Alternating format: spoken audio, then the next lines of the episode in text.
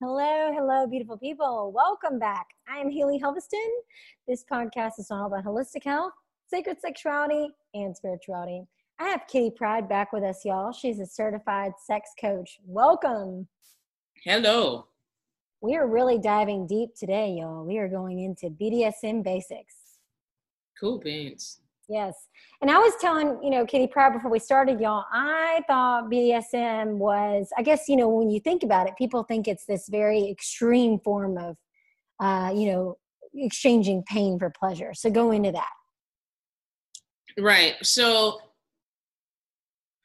let me start off with the sci- with biology first, just to get people to understand. So your body reads pain based off of perception, right? That's why you got people who have like pain disorders um, and somatic disorders, because they'll feel something that would not be there. That's an actual disorder. Um, and I'm giving that as an example to say that with B D S M, pain, a lot of people will see it as pain because they perceive what's happening to the person as painful. Um, but that person who's receiving the quote unquote pain is actually uh, very satisfied. And um, they actually, it actually feels wonderful if you ask me.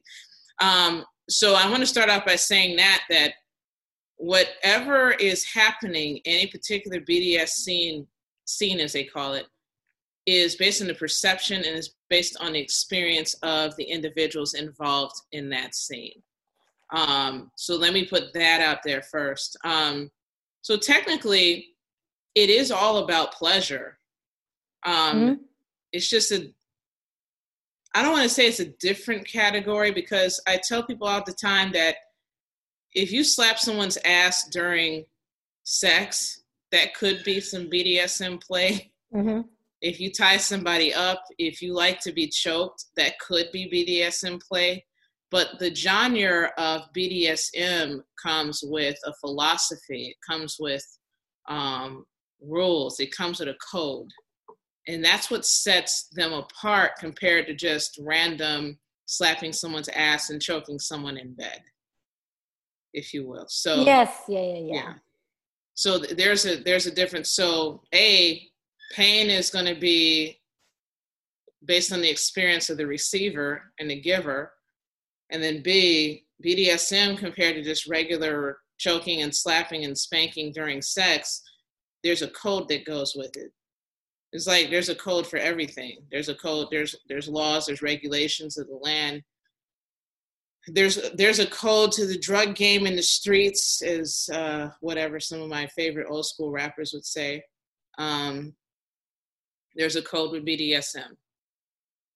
Okay, yeah, I'm glad we're saying this though, because I think that, I think people are really curious about it. Mm-hmm.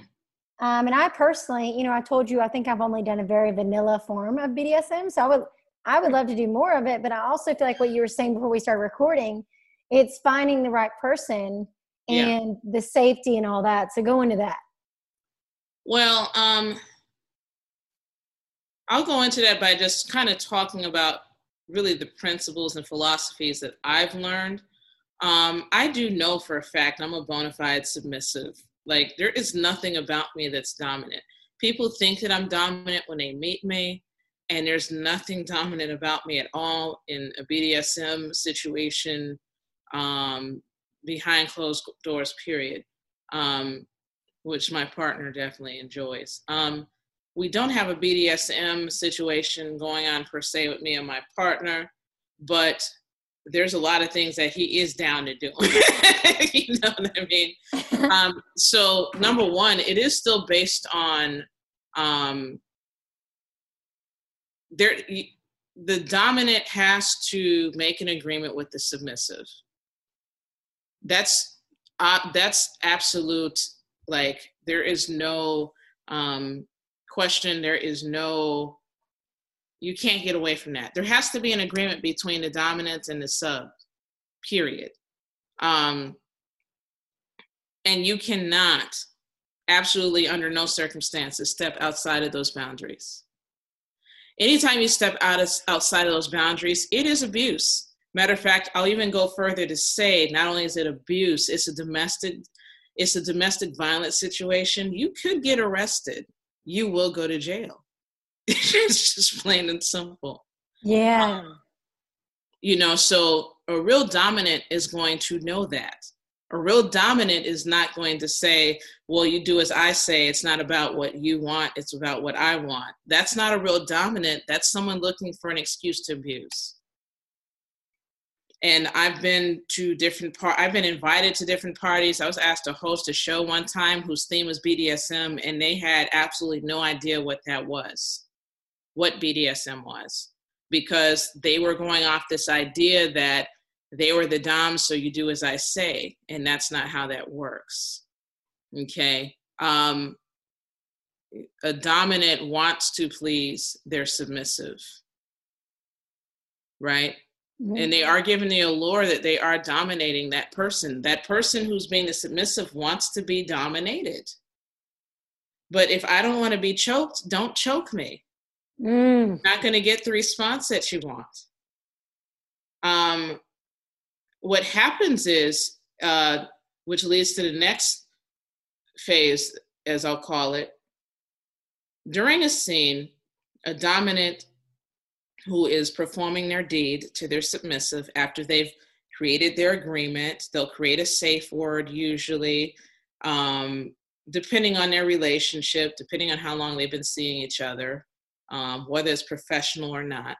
Um, you know, usually after a while, you get to know people. The dominant knows how to pay close attention to the submissive. And they'll sometimes know when to stop even before the submissive knows. So this is a great thing for couples to learn because it teaches them communication, um, not just verbal communication, but nonverbal communication and um, being attentive. A lot of things that women tend to complain about when it comes to their partners, especially their male partner. Um, but during a scene when the dom is doing his deed, uh, the submissive is literally taken to it, their highest state of euphoria. So it don't matter what the scene is, and I'll get into the types that's out there in a minute, but they're at the highest phase of euphoria. Um, it's literally orgasmic. So I remember a few years ago, I was assisting with a uh, class out in Los Angeles, uh, that was training coaches and therapists and counselors in the area of sex therapy and things like that. And one of our field trips was to go to, uh, can I say the name of the place? Yeah. Okay. It's, uh, Sinister, shout out to Sinister out in Los Angeles. Um, yeah, Sinister's was, Sinister was the, can I say shit? Yeah, yeah, everything's open here. Oh, cool. Sinister is the shit, I, w- I must say. Hmm. Um, it Sinister, is the name. Yeah, that's the name. It's the shit. So we went there to, you know, as a field trip. And um, there's the, what the large, the larger, you know, area of the spot, I'll say auditorium. It was kind of the size of that. Um, the dominant there was uh, welcoming you know, anybody who wanted to be a submissive to come on stage. I saw that as my opportunity. So I went up on stage and uh, he did, you know, as every dom would, we made an agreement. He told, you know, he asked me, you know, how hard and what he can and cannot do, things like that. He was hot too. Oh my God. Um, then again, I have a thing for guys with glasses. Um, anyways. So he bent me over, he starts spanking me with his whip. And that, that, sh- that shit right there, oh my God, I'm sorry, I'm thinking about it. I'm thinking about it. But that was the most euphoric uh, experience I ever had. Like I was literally, I was, he took me to the maximum where like I was literally having an orgasm on stage. And this was without having sex, without being penetrated. He did, he barely touched me. It was just all spanking with, it wasn't even a whip. It was with, um, I forgot what it's called. It has little nine tails on it. Um, I don't know what that is. I know what you're talking about. But you know what I'm talking about. Mm-hmm. Yeah, but he was spanking me and, sp- and he was going on and on and on and on. And of course, you know, the class, some of the class was watching. Mind you, it was empty before I got up there. I got up there, by the time he was done, I don't know how long I was up there for. It felt like forever. And at the end, the whole auditorium is full. Because come to find out, somebody was telling me they don't really see a lot of Black female submissives. Most Black women who, who are in this work are usually doms. Um, so they were excited to see someone take it for the team, right? But at the end, um, he had an agreement with his own partner that not to provide aftercare, which is what I'm about to get into, not to provide aftercare for his submissives. So I had to find someone to give me aftercare. because, oh, wow.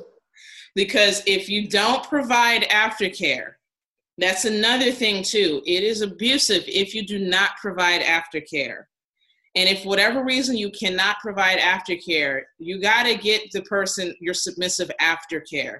And aftercare is that space where you're you're done with the scene and you're providing them with things to help bring them back to earth. Because mm-hmm. what happens is, and fellas out there who keep saying that you have good dick, but it turns women into stalkers, this is something you might want to take into consideration when you're having sex too. Um, aftercare brings that person out of heaven and back onto earth, back into reality, right? Um, because otherwise, yes, she will or he will become a stalker. They will get very emotional. Um, you know, it's, you have to be mindful that you have hormones and neurotransmitters working your body at the same time. So when you're in that state of euphoria, you know, and you just stay stuck up there, you're going to create issues for your submissive. Hmm. So um, needless to say, you know, and I honor what he said. He told me before he could not provide aftercare because he's a responsible dominant. He told me before, I cannot provide it because me and my partner have an agreement. So I'm like, okay. Luckily, I knew I had to get aftercare. So a couple of my, a couple of the classmates who I was co-facilitating and teaching, whatever, made themselves available to give me aftercare. And for me, I need to be held. I need to be hugged. Like I needed that type of, to bring me back down to earth. And it has to be for at least twenty minutes or more. Mm-hmm. I had to be held. Some people don't need to be held. Um, some people want you to just leave, but before you leave, they might want you to get them a glass of water.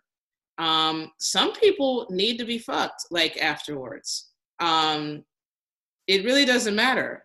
Mm-hmm. You just have to, uh, so it, it, it requires a submissive to really know themselves to be able to do this work. And it requires a responsible dom to be able to know that they can provide what they're giving to the submissive. That's why in the beginning, like I said, first phase, you make the agreement. Part of your agreement is understanding what aftercare is going to be, what's going to um, be composed of. And if you're unable to provide it, do not provide the service. It, it will be detrimental for you and your partner. Um, so that's pretty much how it goes, you know, from start to finish. Um, you know, you have to have an agreement and you have to provide aftercare. Whatever happens in between is going to be dependent on the beginning and the, what you have planned in the beginning and the end, plain and simple. Um, and it's perfect for couples because it teaches you how to be attentive. Um, it teaches you, it teaches intimacy.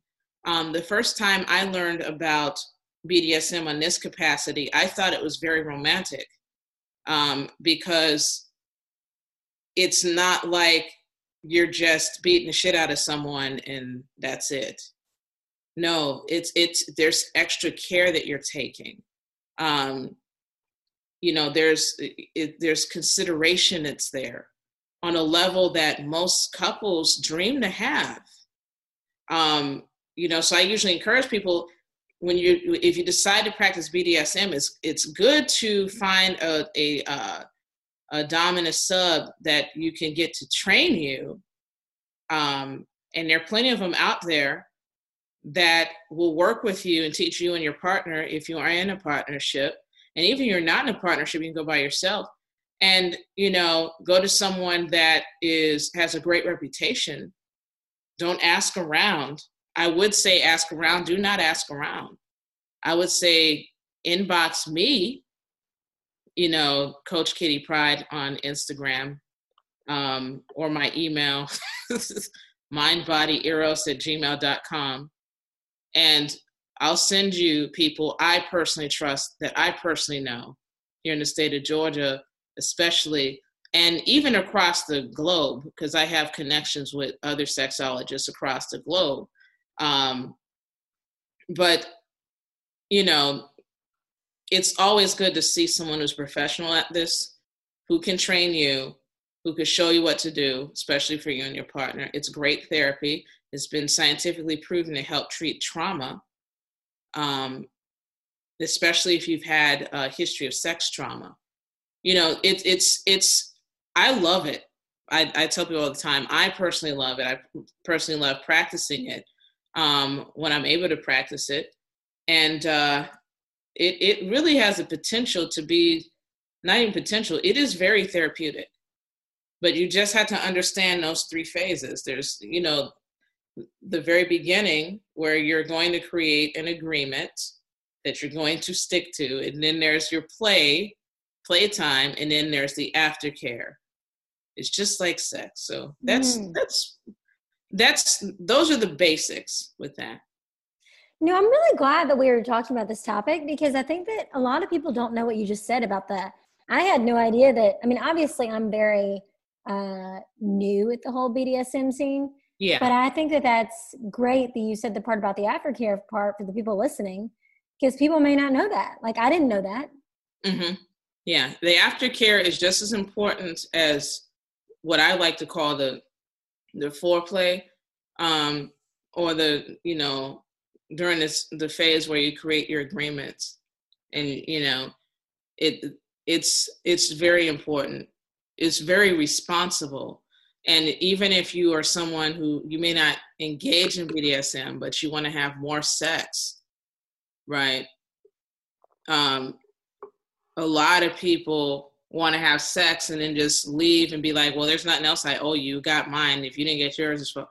That's not how this works, okay? Yes. Not, if you're going to keep having problems the way you've been having problems, to all you ladies and gentlemen out there, if you don't understand the basics of some sort of aftercare, aftercare is part of the sexual experience, period. And I tell that to people all the time. Aftercare is a concept of B D S M, but even with um, Masters and Johnson, you know, mm-hmm. yeah. with the uh, um, the, the um, cycle, I can't, I'm having a brain fart, sorry. But, you know, the sexual response cycle, you know, there's the foreplay, you know, then there's the actual sex, and there's the orgasm, then there's the plateau. There's a plateau. And even during that time, you know, you have to know what works for you. And a lot of times, you know, most people just get to a point where they're like, you know what, I don't even want to, uh, I don't want them to stay, because having them stay like that, I get involved, you know, I get stuck in my emotions and they end up hurting me and blah, blah, blah. And I get it. But part of having a great sexual experience is emotions. It is mm-hmm. excitement.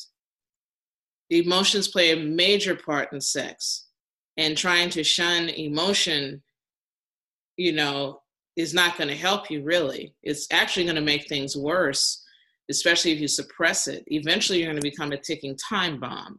What needs to happen is, you, just like with B D S M, you have to find someone, even if it's casual, you got to find someone, and you, and even when you do, you got to make it clear on what you know you have to have before, during, and after sex, period. Even if you don't want a relationship, you got to make it known. If afterwards It, it, and see, there's some people who don't want to be touched afterwards, which is, and it's authentic, which is fine. But don't su- don't suppress what you really want, because it's just going to create more of a void in your life. You know what I mean? So B D S M is a nice um, practice that actually, it makes sure that every void is filled. That I can definitely say about it. When it's when it's done correctly, anything outside of these principles, anything outside of the code of B D S M is not B D S M. It, it's just there you, it is not an argument. It is not up for discussion. I don't care about your opinion. I don't care what you think. Anybody who's in the B D S M community will tell you anything outside of the code is not B D S M. It's just plain and simple. If we apply those same principles in our sex life, I've applied the same principles in my sex life, you know, and it's actually helped improve who I meet. Well, I don't even meet really anybody anymore, because there's been one person I've, I've that I've been fucking with, and mm-hmm. oh yes, we have been fucking. yes, we've christened my new apartment, so. You know, but those same principles help to establish what I have going on now. You know, so it's, that's, that's pretty much, you know, it. Now there are different types of B D S M based on what I've learned within the last couple of years, if you want to hear them. Well, yes, I do want to hear you, but give, let me pause real quick for a second. I'm so sure. glad that you said that part too, about the fact that most of the time, you know, B D S M is a great way for couples to work on the intimacy and the connection and the communication. Yeah. Because I've been that person before where the guy just jumps up. It's like, hello, what? Mm-hmm. So I think that that's so great that you said that about, like, really communicating is the woman that are listening or the man. What What do you need after? You got to communicate it. I tell every guy, I'm like, before we're, before we do anything, we need coffee and conversation. Mm. After yes. we do anything, I need to be held. Um, if you're one of those where you want me to leave your place after we have sex, I'm not coming over. If your bathroom is nasty, I'm not coming over. I have been to some motherfuckers' bathrooms that was beyond nasty. Bitch, you trying to give me a fucking bacterial infection. What if I got to pee? And then you want me to open my legs to your punk ass. And then you want to complain if something wrong down there. Well, motherfucker, number one, your toilet's nasty. Your bathroom's nasty. Your apartment is nasty. And you want me to come and sit down in here and suck your dick. No, that's not how this works. And I'll even go deeper. If you're approaching me and you're giving me your fake name, and you are thirty-five years old, we have nothing to talk about. We're not even going past, no, you can't have my number. No, you can't know my name. None of that. Guys do their fake names? Oh, yeah. What? Like, they have nicknames. They have rapper names. They got art names. They got stage names. Yes. That's ridiculous. Welcome to Atlanta. You know. And a lot of people do that because they just want to hit it and quit it. You know, because they don't want a woman to come chase after them. Well, if you just, you know, stop lying on your dick and stop, don't, don't fake, don't be fake about it. You know what I mean? You make it worse faking it.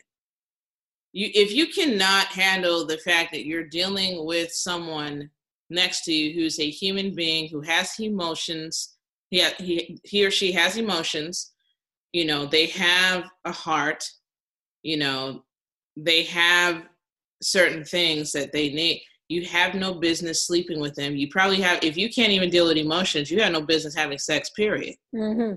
Do you think a lot of guys, it's just because they can't deal with their emotions, that's why they want the girl to leave right after? No, I think it's because they don't want to deal with the emotions. See, uh, this is biblical. Um, a ch- when I was a child, I acted as a child. But when I became grown, I put away childish things. Mm-hmm. So there's a reason, I'll even get in this, a lot of indigenous cultures to this day, still the man has to go through a rites of passage. And in some cultures, the women go through rites of passage. Mm-hmm. But a lot of, I know a lot of the African traditions, the ancient African traditions, I'm talking about pre, um, you know, before the uh, the conquests that happened in Africa and things like that, thousands of years. Some of those traditions to this day with some of the indigenous tribes who've never had their cultures touched still practice a rites of passage. And go into what that means. And what that basically means is you don't become a man until we say, okay, you're a man now. And we, they don't give a damn if you're twenty-five years old. Mm-hmm. Oh, you think you're a man? No. You can only be a man. There's some tribes that they send their boys out, out to the forest, and some will come back and some will get lost. And the ones who came back, all right, you're ready to become men now. And some who got lost, they go find them. And if they find them, and they usually do, all right, you're not ready. Better luck next year. So here, and I have this conversation with men all the time, a man is not a man just because he turned eighteen. Mm-hmm. And a lot of men would say, well, what about a rites of passage with women? Here's the thing here in this nation. Um, let me tell you why there's no rites of passage for women. But I think there could, and, and but there is technically one for men that is unspoken of. Mm-hmm. Because we've been raised to be mothers and wives and girlfriends and side chicks from this time, from age two. Mm-hmm. What was the first toy we was given?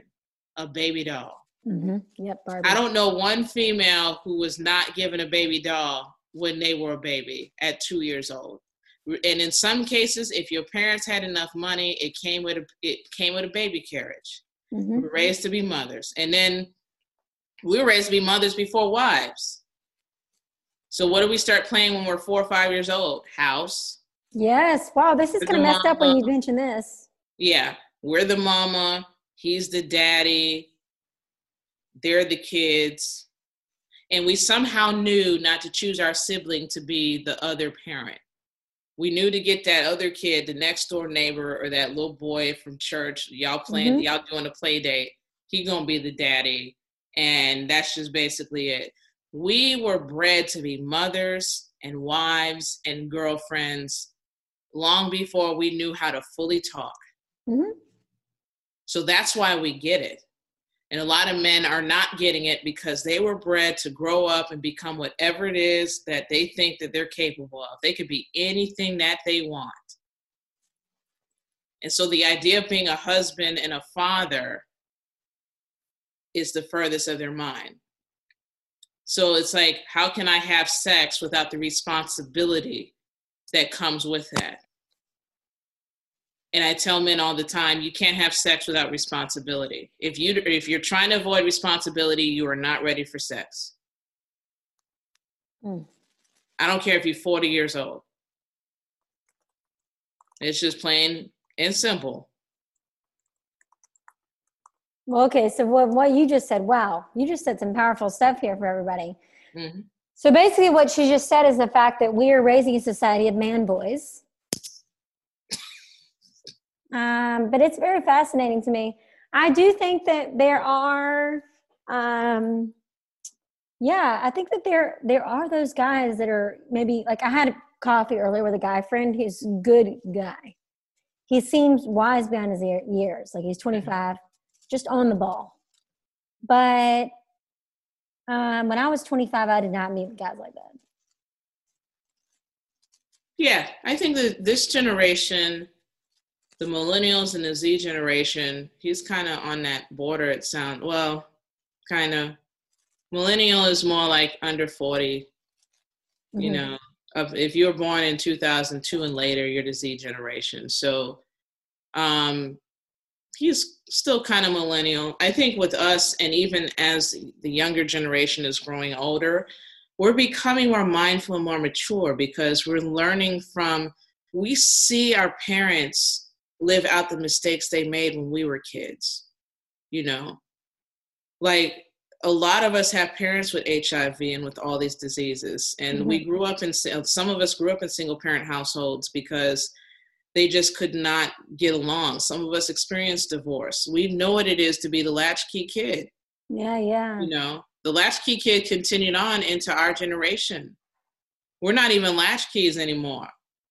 A lot of the the younger generation, it's not even latchkey. Like, you can take an Uber home now. You got a cell phone. It's mm-hmm. it's it's different. So they don't get enough, in my opinion, they don't get enough um, credit for really thinking things through and being responsible. I think when given the education and just being told the truth, you know, I believe the next generation will far surpass, you know, what we're doing now even, and even what our parents did, yeah, you know, and do much better. You know, with their relationships, with their homes, with their children, you know, because a lot has happened. You know, we, we were we were kids when, when H I V became an epidemic. Mm-hmm. Um, yeah, but I also want to say, too, don't you think it's because the fact that they see a lot of their parents dealing with situations from what you said and from what I see, like a lot of, what is it, the marriage, the divorce rate is fifty percent? So it's like sometimes we see that and we don't want to make that mistake. Well, I think with men nowadays, no, uh, here's the here's the issue. Men want to grow up, but men have been given a pass with their bad behavior, and we reward it. It's, that's just really what it is, because there's a lot of people who came from broken homes and they're doing well. Mm-hmm. But there are some, there are those who just, they've been given a pass too many times. And their behavior in many cases is enabled. And it's not to blame the people doing the enabling, it's not blaming anyone at all. But if they know they, they can get away with certain things, they're going to do it. That's why the Me Too movement is so prevalent, because prior to the Me Too movement, the only reason why a lot of celebrities were doing what they were doing was not because they were just innately, innately a rapist.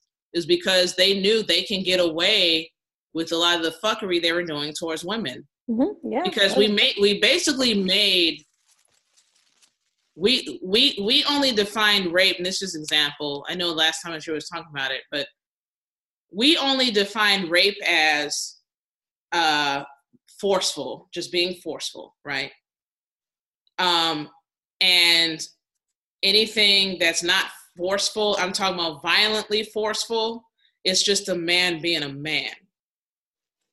You see, it's, you know, so instead of holding him accountable, you, you know, you said no, but he's like, oh, come on. He kept kissing you and it felt good. So, okay, well, you know, it, it's like kind of like I was listening to Russell Simmons the other day, and he admitted he was, and I knew it, it was like he's a, he was a womanizer back in the day. He was a player and he did a lot of coke. I mean, come on. And a lot of what he was doing, he said it. Shoot, he did a lot of drugs, did a lot of pills. And he's been clean for some years now. But a lot of what he's been been accused of doing, not just him, but a lot of different celebrities especially, that was considered a man being a man. So men have been given a pass for certain behaviors that us women know, this ain't even cool. And But unfortunately, a lot of times we don't have the backbone. A lot of us haven't had the backbone to say, look, that's enough. Wait, but you think nowadays, so that's not okay, right? Because we're speaking out about this and... Say it again? Nowadays, that's not acceptable, right? Because the whole... Absolutely not. Yeah. But it's, it's never been acceptable. It's just that it's never been accept. It's never been okay, but it's been accepted until recent years. Now it's like, you know, I, I double, like most young men, especially younger men, they just know like, oh, it's a no. Okay, I'm good. Good. They should be like that. But even before the Me Too movement, believe it or not, I kind of noticed it with some young men. But it wasn't with all because, see, a lot of men were using it as an excuse to be like, well, they're not having sex a lot anyway. Nobody's touching them. She's here. She's drunk. She's passed out. So I'm going to just get my dib since everybody else is doing it. They were given a pass. They did it because they knew they had a pass. It's called privilege. That's another topic of discussion. You can't tell, shit, fuck it, I'll just go there. You can't tell Rush Limbaugh about his white privilege because that's like telling a fish it's in water.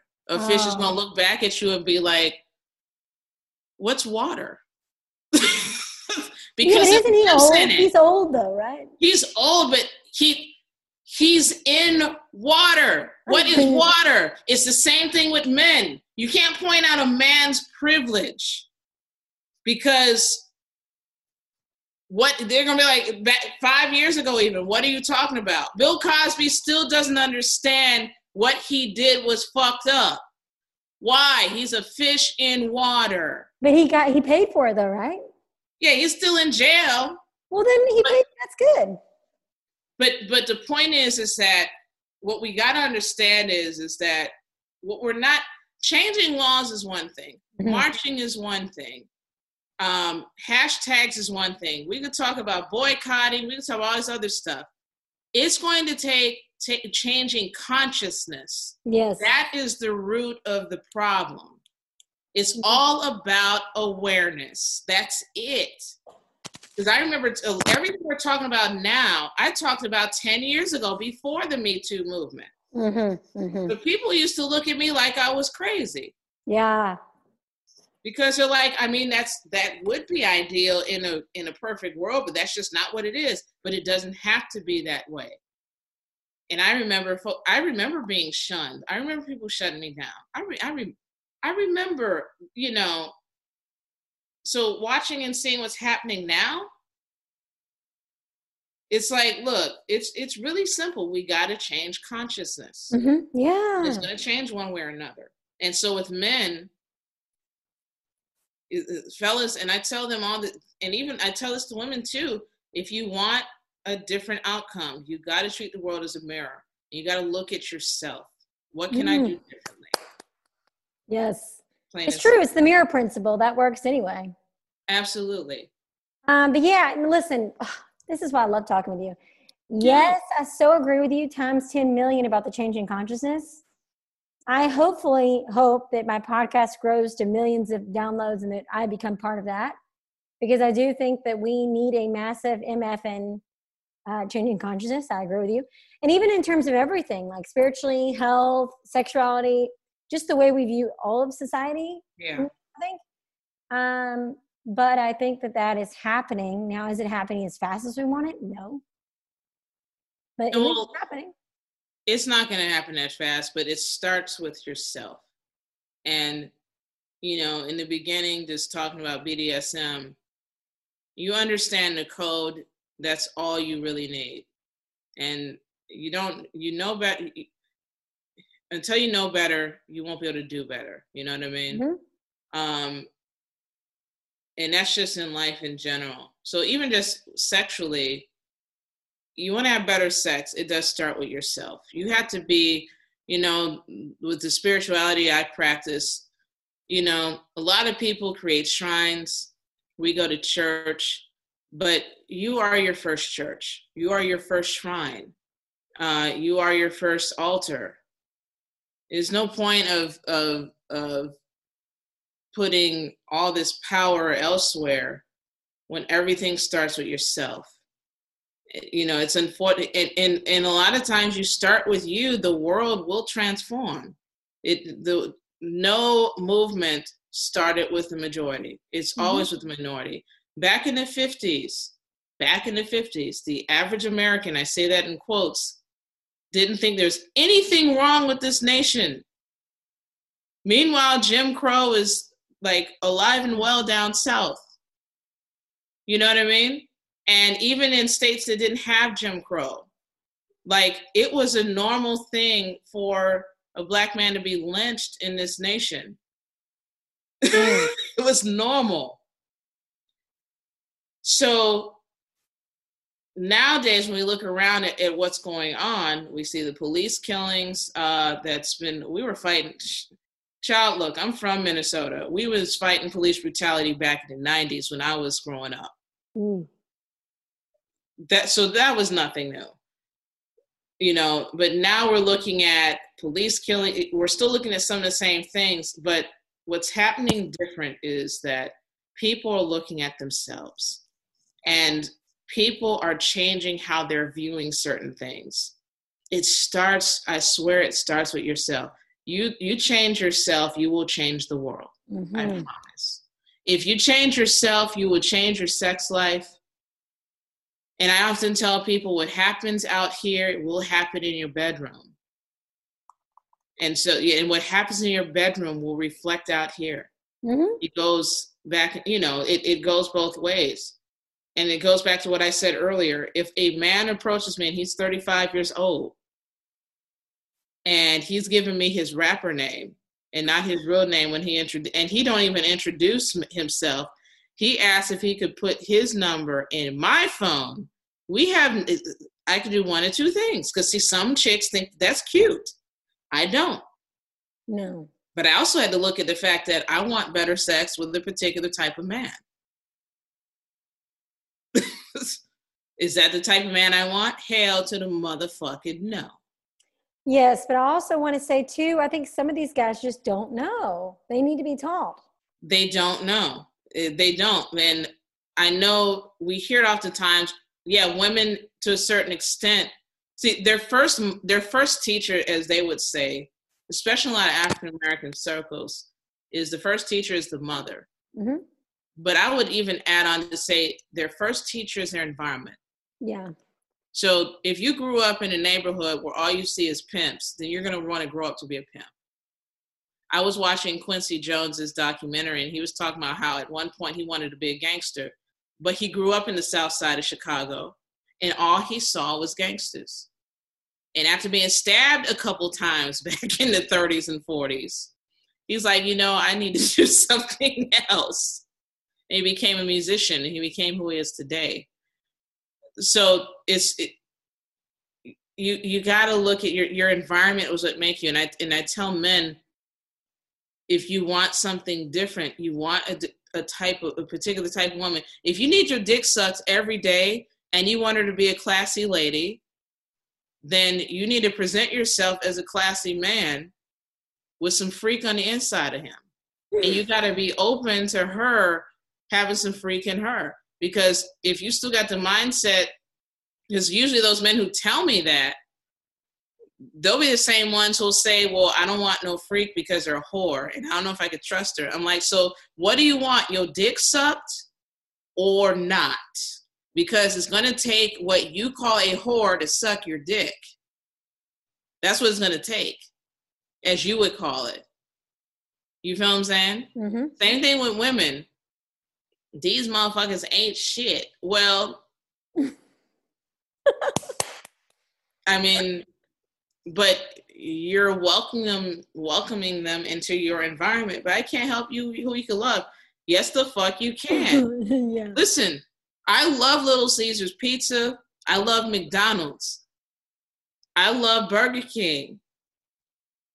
I love fast food. If I eat it every day, I'm going to die sooner than later. Yeah, yeah. So... you can control what you what you have in your environment. Some things that you love need to stay the fuck over there. Mm. You know, so with men, same thing. I'm like, you want something different, you gotta, you don't have to change yourself. You just have to, you, the only thing you gotta change is your perception of yourself and your environment and who you see.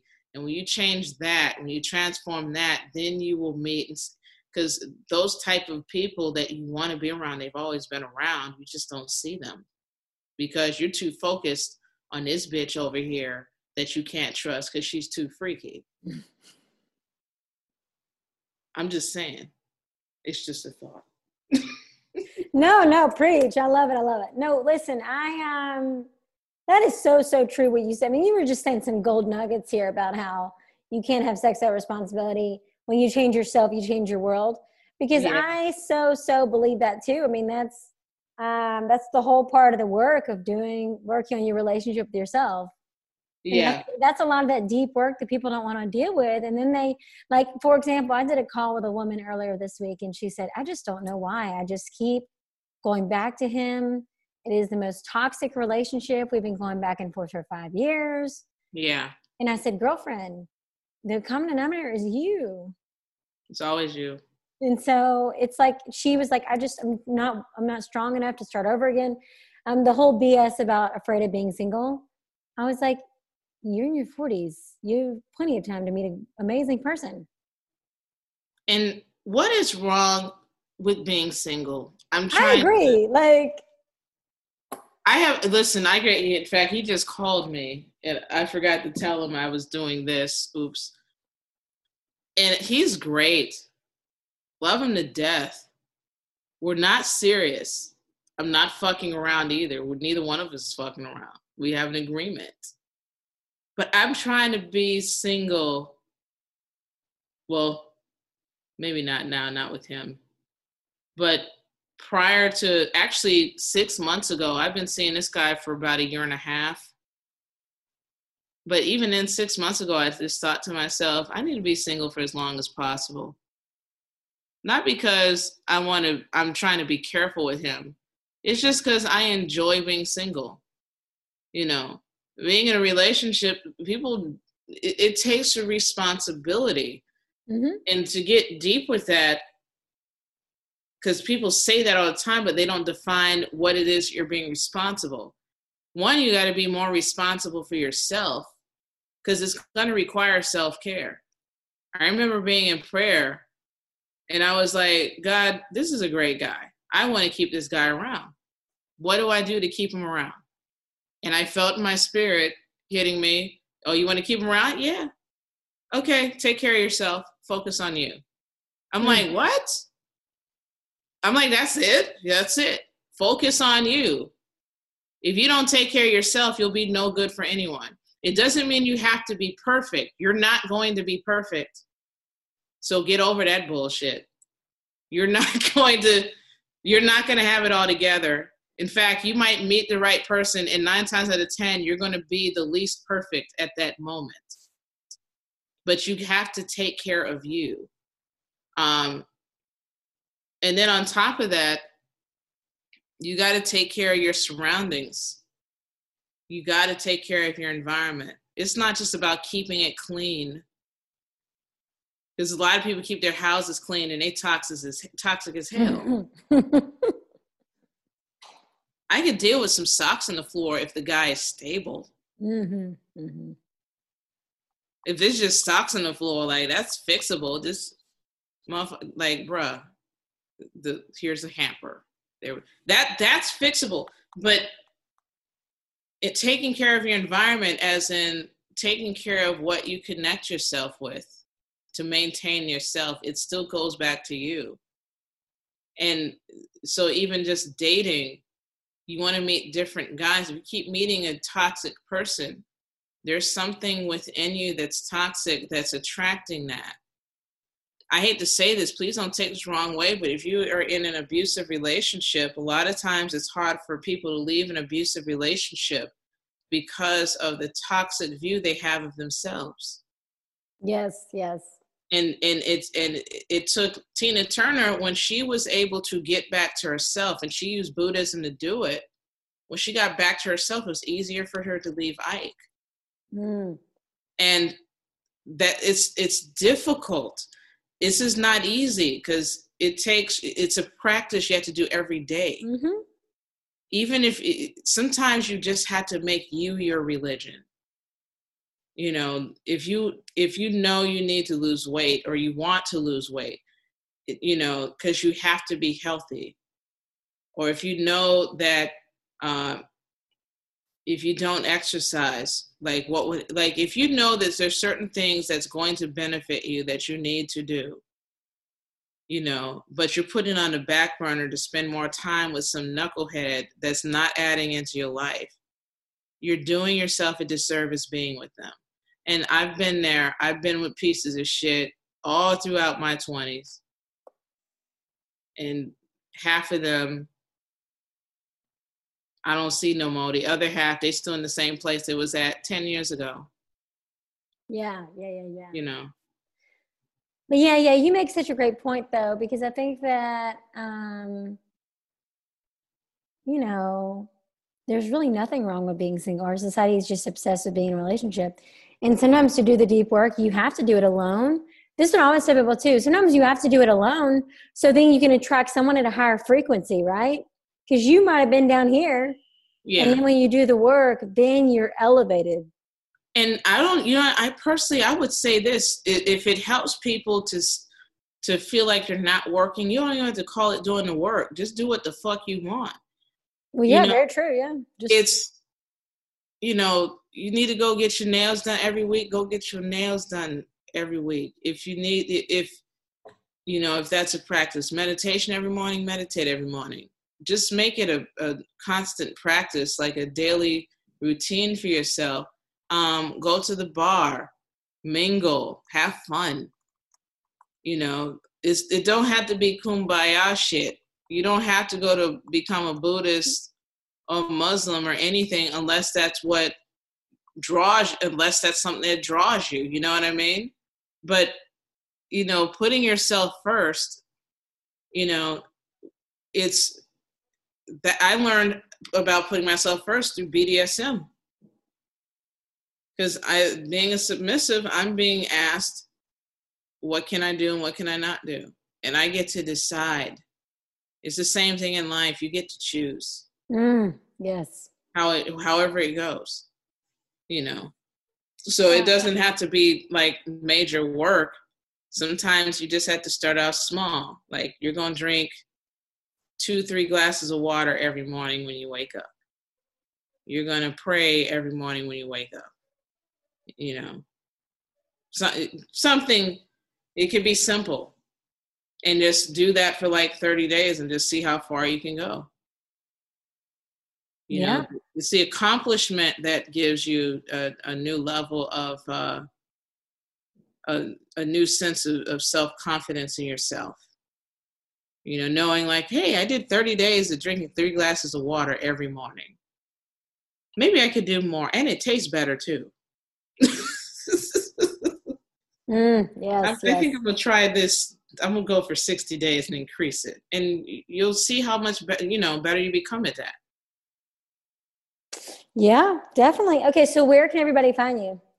Uh, you can find me on Instagram at Coach Kitty Pride, uh, and, uh, Instagram and Twitter. Um, yeah, that's about it. Okay. Yeah. Sounds great. Hey, thanks so much for joining me again. Y'all, I will put our first podcast episode down below. So yeah. Great talking with you. Everybody be sure to D M either of us on Instagram if you have any thoughts, comments. Um, share the podcast, and I will talk with you later. Bye.